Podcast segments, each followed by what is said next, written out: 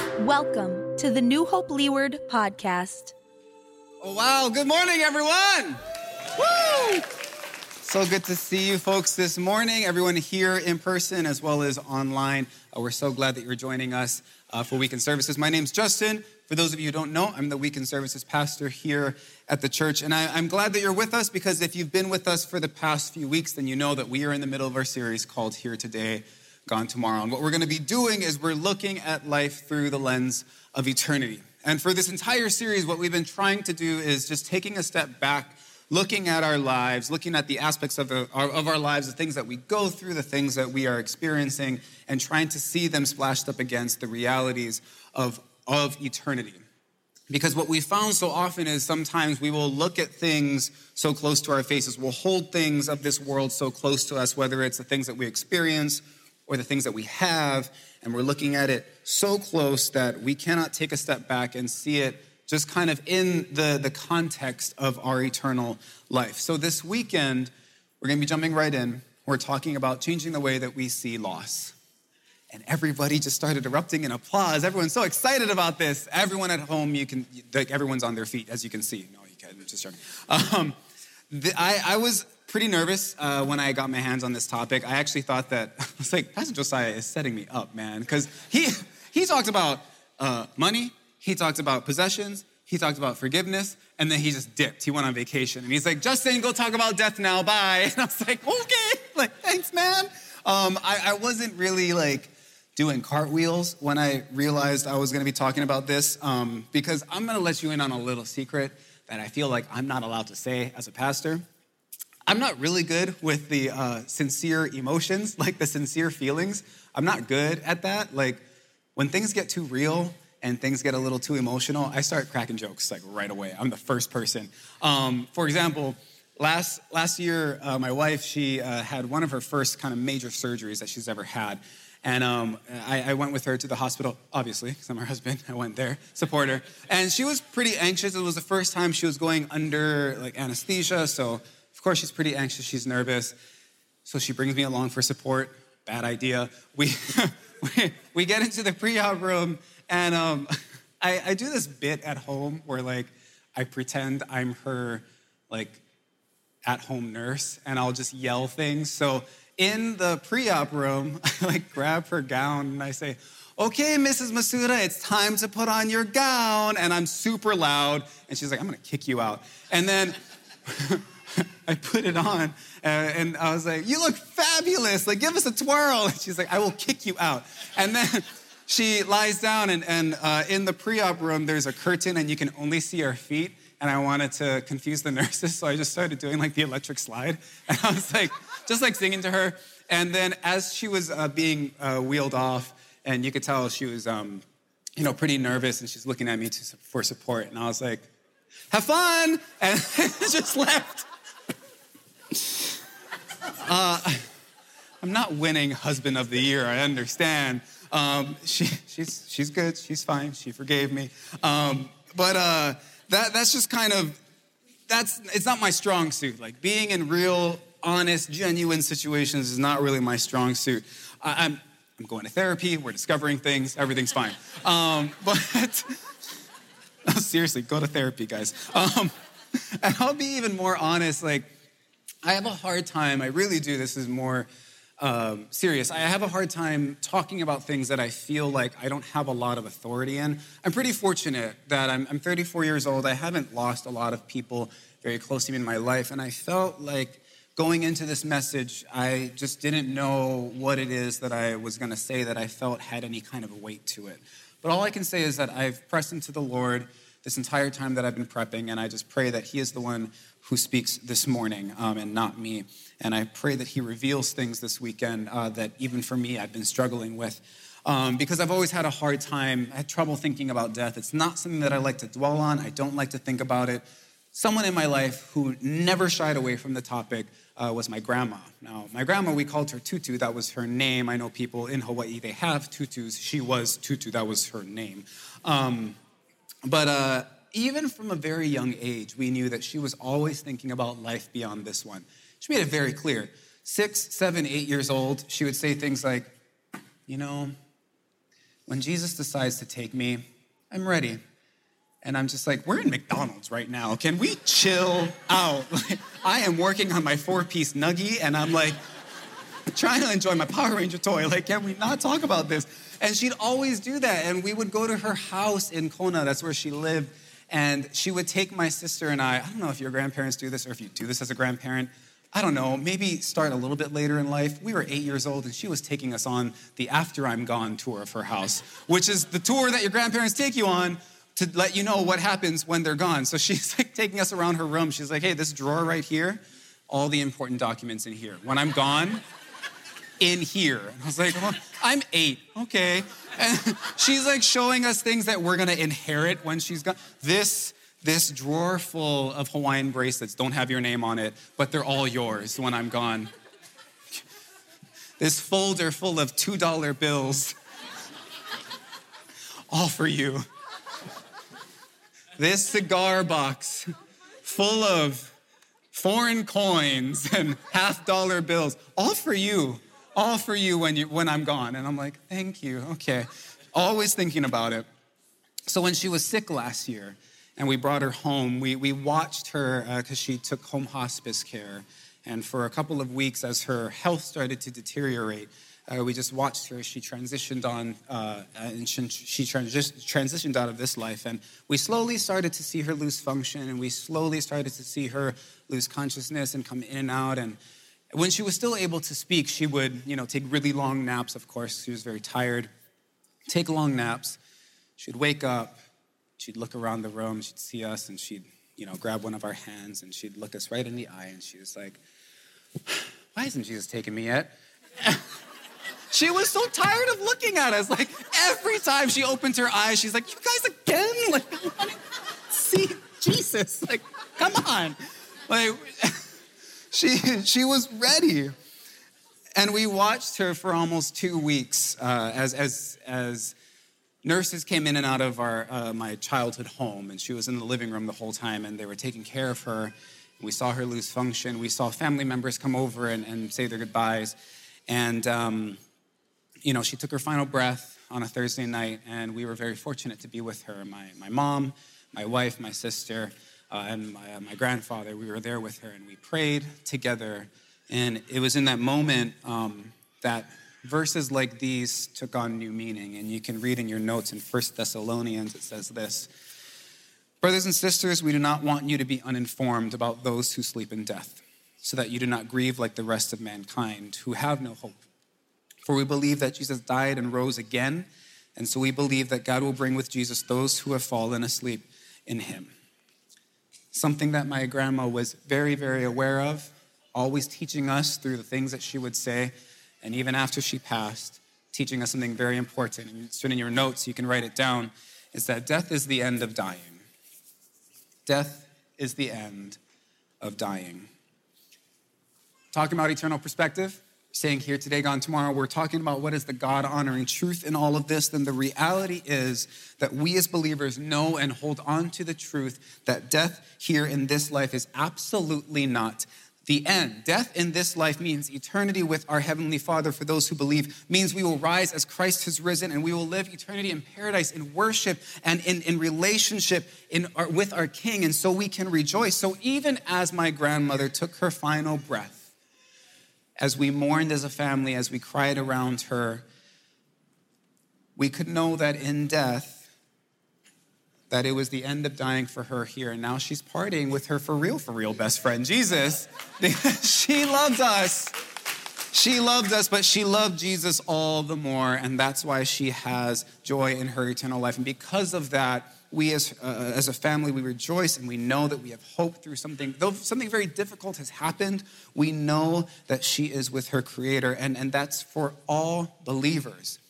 That is our eternal perspective. That is seeing life, and in this case, death, through an eternal lens. It's that everything that happens here on earth, our relationships, how we love Jesus, how we love each other, absolutely, it does matter because we know our eternal future. It's why the Bible says that we can have joy in the midst of trouble, in the midst of heartache, in the midst of sadness. We can have joy. And even though I absolutely miss my grandma, I know that I can still have hope in Christ, and so we rejoice. But here's the reality is that that truth does not erase the grief and the struggle and the sadness that I feel and that maybe you feel because of some of the loss in your life. I refuse to end the conversation here because I know that the struggle and the sadness that I feel is not halted by the realization of the truth that I just shared. Because even in the midst of that truth, maybe we are still struggling. Maybe there is still grief to be had. There are still tears to be, uh, there are still tears Maybe you're still crying yourself to sleep at night because you miss the person that you love. Maybe you're still holding on to voice messages and you're listening to them because you just want to hear their voice one more time. I know that I have. Maybe, maybe weeks, months, years, and years and years down the line, you still find yourself missing that person. You still find yourself grieving, even after all this time, saying to yourself, and yet I will rejoice and I don't mean to project any of this onto you. It's still a little fresh for me. It's been less than a year.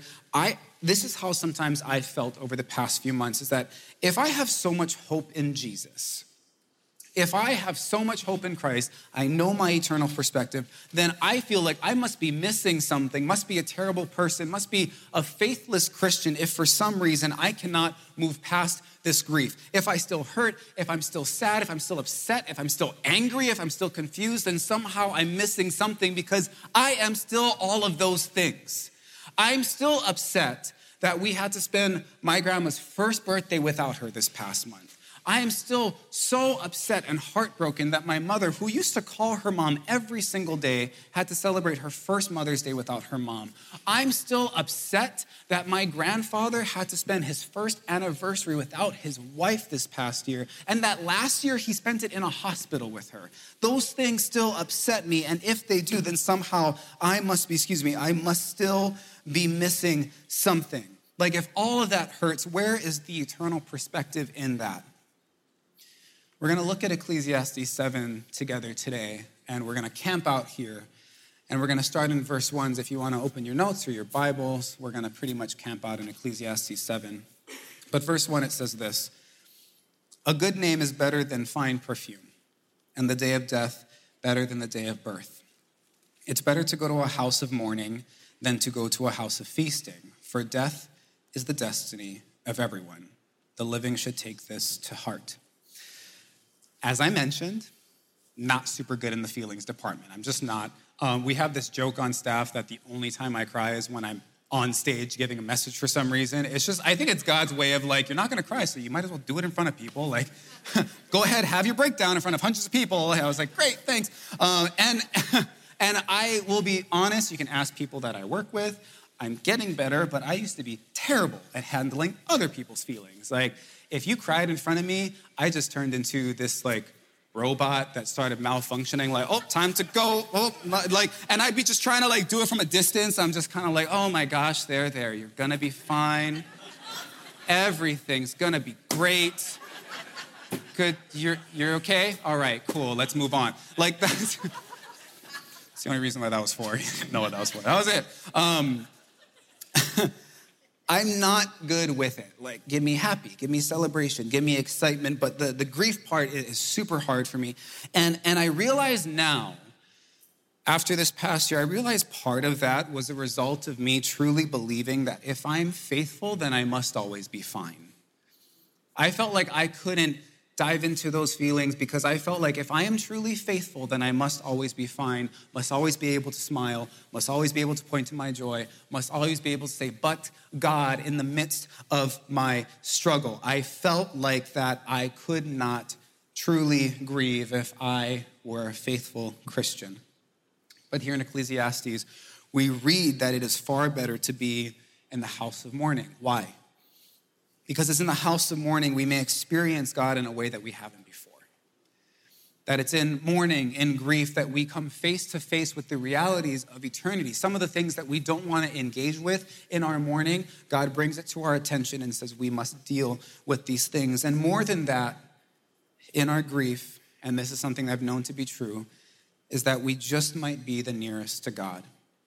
Because you can write in your notes something we can be sure of is this is that God embraces those who embrace grief. God embraces those who embrace grief. It's why Jesus says, Blessed are those who mourn, for they will be comforted. See, my old way of thinking was to avoid my grief, that quite possibly having faith meant pushing past my feelings of loneliness and sadness and regret and everything in between in order to show my faith in Christ. But here, understanding that as Ecclesiastes says, death is the destiny of everyone, perhaps coming to terms with it is how we lean into our eternal perspective. Leaning into our grief, leaning into our sadness might mean leaning into that eternal perspective because these are things that we can't ignore. Because there will always be elements of sadness, remnants of grief, but in those remnants, we can find Jesus and he finds us.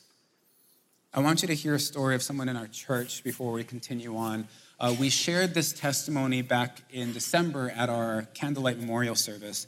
It's a story of uh, one man in our church who has been pushing into his grief and how he's been experiencing that after he lost his wife. So, would you take a look at Paul's story? Joanne has always been the quiet inspiration behind me. My wife and I met uh, in Waikiki. I was in the Navy. It's back in 1964. And that was 55 years ago. So we've been married for 54 years. But she really was one of a kind. Uh, she was very quiet, very humble, yet she was very powerful. You knew she was there. Uh, very loving, very generous. So she was a really special lady. So she taught me how to love because uh, when, when we had our kids, uh, she taught me what discipline really was, and she taught me what love really was. So she was, she was my strength behind me. Wasn't always the nicest guy in town. Um, at one point, Joanne decided, she's, you know what, she's, I'm going to church this weekend. I'm taking the kids. You can do whatever you want there was no way that Joanne was going to go anywhere and I wasn't going to go with her. That's how we started going to church. We served in pretty much every ministry that you can think of. Uh, I was on a worship team for for a couple of years. Um, we did. Uh, Joanne and I were leaders of the Awana group. We had an Awana group in our church.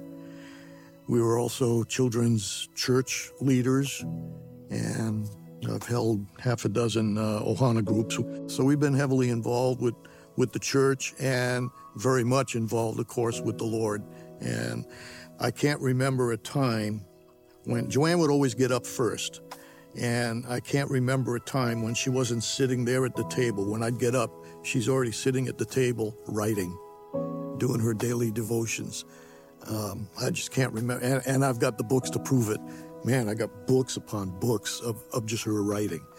So that's that's the kind of example that she was able to set for me, and as a result, I picked up a lot of that.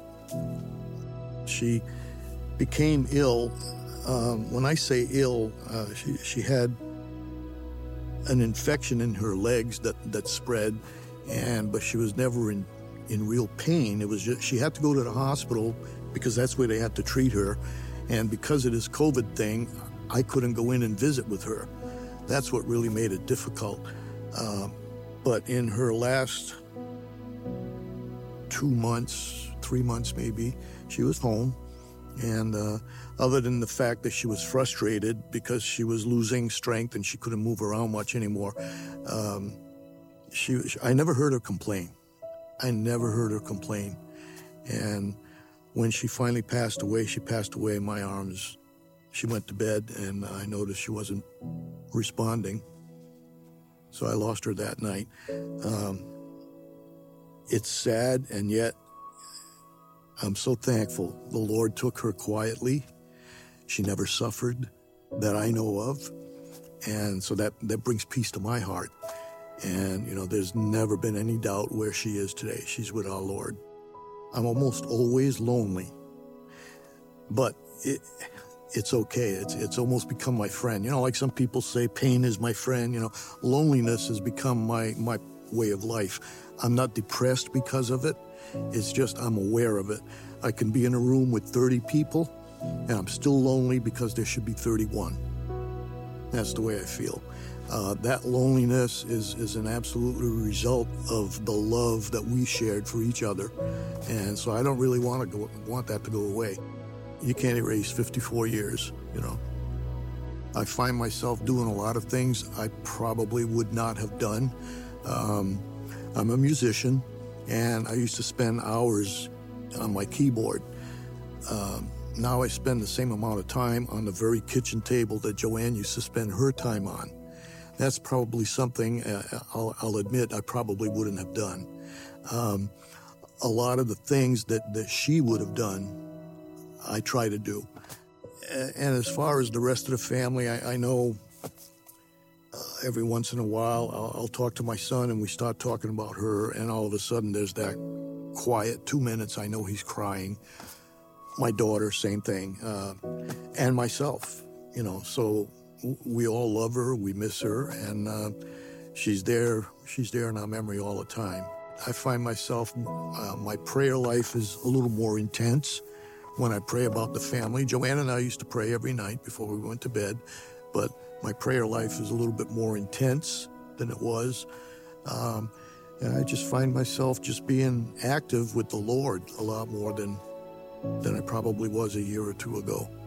A lot of her, I don't want to say characteristics because she's a one of a kind, but but a lot of the things that she did and loved, I'm finding those things becoming the things that I give and those things that I love. You know, I remember the good things, and if I can encourage anybody, uh, if if they feel that loss, it's it's okay to remember because that's what you're going to remember. You're going to remember the good things. The good memories bring bring joy to your heart.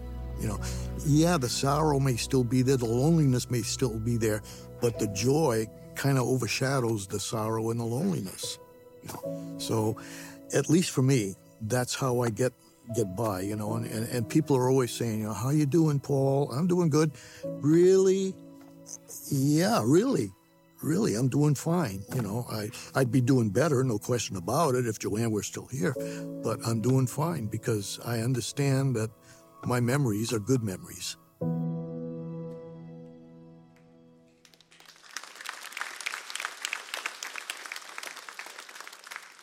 Here's something that I really love about Paul's testimony is that he says, This is what it is for me. And I think that's super important to acknowledge when it comes to grief, when it comes to sadness, that he's saying in that moment, This is how it is for me. This is how I've been experiencing it. And it's okay if that's not what it looks like for you, because grief is not a formula. There is no correct way to do it in the sense of it's supposed to look like this, because a lot of times, and I don't know if you felt like this, but I know that I have, is that I've struggled before with my grief because I felt like as a Christian, it needed to look a certain way. That for if I'm if I'm a Christian, if I love Jesus, then I should be able to do X, Y, and Z, even though I am sad, even though I'm grieving. I should still be able to have like the brightest face at church. At church. I should be able to dance around. I should be able to lift my hands all the time, and, and I should be able to push past this because God is my strength. All of these things that I tell myself because I've struggled with my own grief and trying to feel those things. I've also struggled with my, with my grief, and I don't know if this is you. But for me, I've struggled with it because I felt like I was only allowed to grieve depending on the relationship that I had with this person and if it compared. So I'd be like, well, I lost my grandma. I didn't lose my, my wife of 50 years. Or I lost my grandma. I didn't lose my mom, whom I called every day. I, I, I didn't lose my child. And I felt like my grief was only allowed to look a certain way. And if it didn't look like that, I felt bad. I felt lost. And the crazy thing about these perspectives that I held was that it was based on how I was perceiving the world and how I was perceiving things and how I felt I was supposed to define and determine it. It was my human perspective of grief, my definition of it, the way that I felt it was appropriate. And it's not an eternal perspective because it was still all about me. All these things that we say to ourselves about trying to get through things or trying to justify how we feel or try to not justify how we feel. Those are all things that are rooted in our own personal perspective rather than an eternal perspective. Because for me, an eternal perspective looks a lot like what Paul had been sharing is that he recognizes that his loneliness isn't going away, that he feels lonely and he recognizes it and he can acknowledge it. He recognizes that the sadness that comes with someone that he loves very deeply and is no longer with him, it will be there. And he recognizes that Jesus is near to him through these feelings. Look at what it says in Ecclesiastes as we continue on in verse 3. This is when it comes to our emotions. Frustration is better than laughter because a sad face is good for the heart. The heart of the wise was, is in the house of mourning, but the heart of fools is in the house of pleasure. What we're saying here is that we have to recognize that what can happen in our hearts in the midst of our sadness, in the midst of our grief, has the potential to build our eternal perspective. So we can't be afraid to feel these things because the Bible says we should feel them. And I was often afraid to feel these things. You know, like when it comes to sadness and anger and being upset and confused, we consider those negative emotions. So we don't want to feel those negative things and we're afraid of them and we look away from them because I felt like leaning into my feelings of loss made it clear that I wasn't leaning into Christ. That was my God's honest thought is I felt like if I was leaning into loss, then I wasn't leaning into Christ. I felt like I couldn't be sad or mad or, or lonely because that somehow meant that I am not near to my Creator. Because how could I be sad if God says that I can have joy? How can I be mad if the person that I worship has all the answers? How can I be lonely if God says He is near to me. How can I do any of these things? And I felt like I was disappointing God in my grief, and I and I was hiding my face from him. But here's the reality you can write in your notes is that God isn't afraid of your feelings. God is not afraid of your feelings. If you are mad at the situation, or sad, or upset, or angry with Him, or any of those things, He's not afraid of those feelings. We aren't hiding anything, let's be real. If we're trying to hide, we're not hiding from God because He knows everything within us. He sees the very depths of our souls. He searches our hearts. He knows us inside and out. So He knows us. If we are grieving, then He knows it. If we're sad, then He knows it. If we're upset, if we're mad at Him or at the situation, He knows all those things and He still loves us through it. He's still near us through those things. The thing is, in, in hiding things away in hiding our feelings, we are also hiding ourselves from Him. We are trying to hide in the dark, secret places, and we're not allowing Him access to the spaces He most wants to be part of because it is in those spaces that we can feel close, that we can feel comforted, that we can start to feel healing. When we try to push past and push it down, we're not allowing ourselves the ability to be comforted by the one who can comfort us perfectly. He says, Bring all those things to me. Bring them to me. Do not hide them. Do not run away from them. Bring them to me. Look at what he says as we continue on down a little further in Ecclesiastes in verse 14. When times are good, be happy. But when times are bad, consider this God has made the one as well as the other.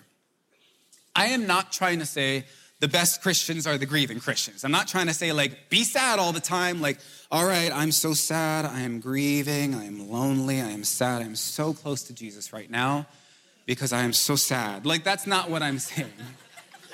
not saying that.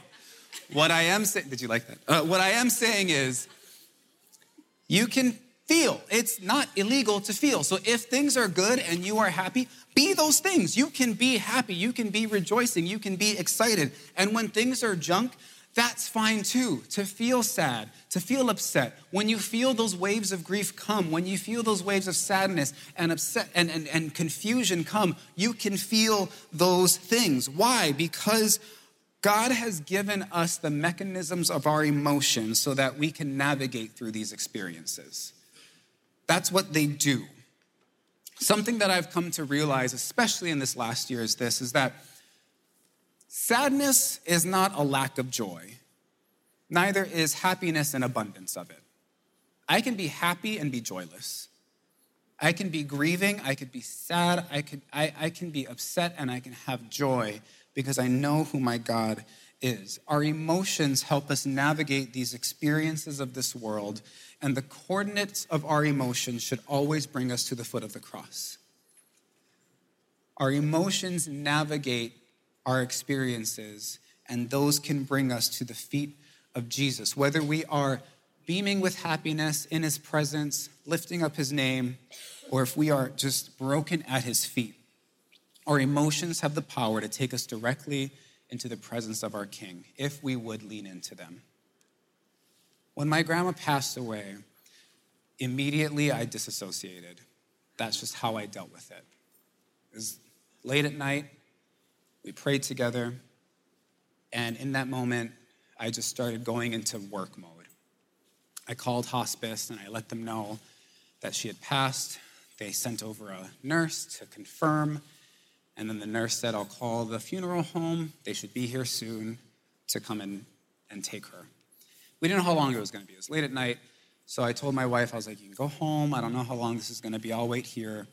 I told my family, I was like, Jen, mom, go sleep. Papa, go to sleep. I'll wait. For like three hours, I was waiting in my living room with my grandmother, and I was waiting for them to take her. And in those three hours, I just sat there, and all I could think about was my grandpa. All I could think about was my mom, my sister, and I felt how, I, I just could feel how hard this was going to be. And in those moments, I felt nothing but guilt. I felt guilty because the last message that I have of my grandma is of her asking me to call her back because she missed my voice. I was upset and I was guilty because I had weeks and weeks of snoozed reminders in my phone to call her because it's been so long since I talked with her. I felt guilty because up until that point, four and a half years I had been married, I never took my wife to visit my grandparents in their house. And every moment after that was this internal battle of whether or not I was allowed to grieve because I didn't feel like I rejoiced enough when she was alive. So I kept going. I went to work two days later. I felt bad about that. I missed a lot of family meals because I worked late. I felt bad about that. And I, anytime someone asked, I'm fine, everything's fine. And I kept living. I kept doing what I thought I was supposed to do as a Christian, just keep going. And I felt bad because I hid all of these things because I felt like I had to be the pastor of the family. And it wasn't until her funeral that I brought them, I brought all of my feelings before him and before my family. At her funeral, I was exposed. The grief that I had been trying to push past started coming up. When I realized I looked into the crowd and I didn't see her. It started coming, and I was exposed. And I realized the guilt that I had been feeling was a result of this tiny, tiny human perspective that I had about grief. That I was trying to define it, trying to make sense of it, trying to do it myself. And I was trying to hide the things that I felt were negative. A very wise pastor, whom I love very much and I miss very much, his name is Alex Michelle. He passed away last year as well. He said this about pain and about grief. He said, Our tear ducts are in our eyes so that when we are in pain, we can be seen. There is something very necessary in the process of grief to be seen. And being seen is something that I don't want to be in my grief. But to be seen by God and to be seen by others is so necessary because it's when we begin to invite people to comfort, to give us hope. We begin to see healing happen and let me tell you something that I've learned is that even if those feelings do not take you directly to the feet of Jesus, it's okay. Because when you are ready, he will be there as you collapse in his presence. That journey that you lean into will bring you to Christ if you lean into it. Be okay with the things that don't make sense, the things that you're afraid of, because the one who holds all the answers, who holds eternity, is there when you are ready. In closing, um, I didn't want to force anything this weekend because uh, I feel like that's unnecessary, but I did feel it on my heart to create space for us just to sit with the Lord wherever you are. Because the reality is, like, you're here, you're sitting here in service, you're at home, you've, you've set aside time to be with Jesus. So I want us to take these moments to do that. In these next few moments, we're just going to sit and you're going to sit with the Lord. And I want to challenge you And I wish someone challenged me with this a while ago, is that if you haven't leaned into your grief yet, like it's fine. Maybe now is the time to do it. It's safe to do it here. If you have been grieving and you just need space to lean into it, do that here now. If you might be grieving for others who you've seen who are leaning into their loss, now might be the time to lift them up. You know, these times of prayer, we normally put the, the prayer number on the screen, and we'll do that. If you if you want prayer, you, you can text in your prayer request. If you're at home, you can text in your prayer request. You can drop it in the chat. But we're going to take a moment to lean in and come before the Lord. And, and let me encourage you if you need to be seen right now in your grief and you are with someone, let them see you. If you are with someone and they are grieving and you see them, pray with them. And if you feel alone, know that we're here. If you need prayer, we have our prayer team here. But even if you feel alone, it's fine. Jesus is near. Okay? So I'm going to pray this into this moment. Excuse me. And we're just going to sit before the Lord right now. So let's pray.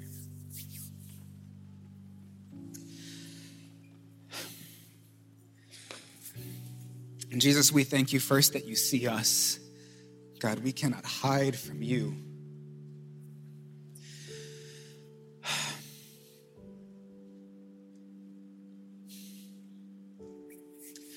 Lord, in these moments right now, would you be with those who are grieving?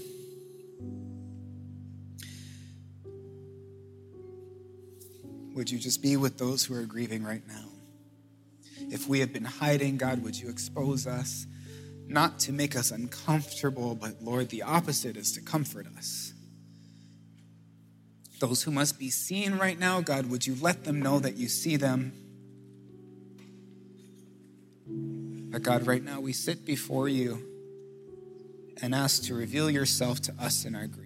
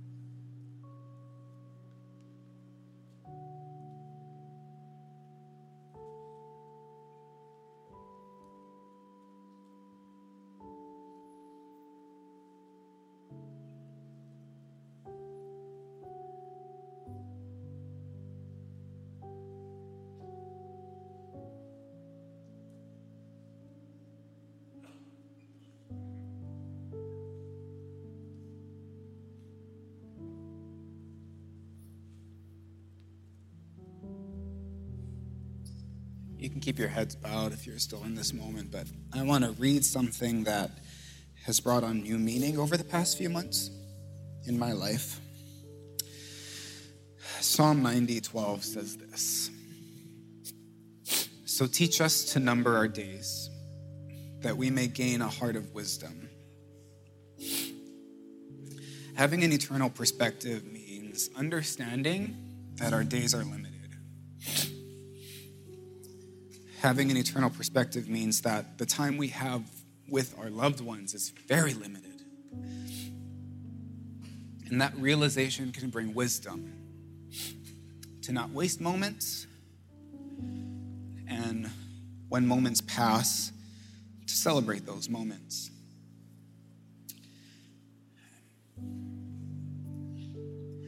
I was very fortunate to be able to be with my grandma in her final moments. And um, I know that that's not a luxury a lot of people are afforded. So I don't know where you're at. But I will say this over and over again that you are seen by your Heavenly Father. He sees you, He knows you, He does not condemn you for how you feel, for however long you felt it. He sees you, He knows you, and He loves you so much. And in all things, we must remember that we love and serve a God who loves us, who knows us, who is near to us, and he embraces us. So let's pray together. Jesus, we thank you that, God, you are near to us. Even in our heartache, you know us, you love us. And God, even in our heartache, we can know what joy is. Not what happiness is, but what joy is. That joy that comes from knowing you. The joy that comes from knowing that you love us, that you see us, that you are a healer, you are a comforter, you are the provider. So, God, I pray for everyone in here right now and online as well who's joining us. God, I pray that you would remind all of us that you are near, that we don't need to be afraid of the things that we have been feeling, but instead we have the ability to lean into them and know that you are right there in the midst of it. So, God, we thank you. We love you. We praise you. We pray everything in the name of Jesus. Everybody says, Amen. We hope you were blessed by this weekend's sermon. If this is your first time joining us, we welcome you to check out our website, newhopeleeward.org, to learn more about us and how you can get connected into our Ohana. We hope you'll join us again soon.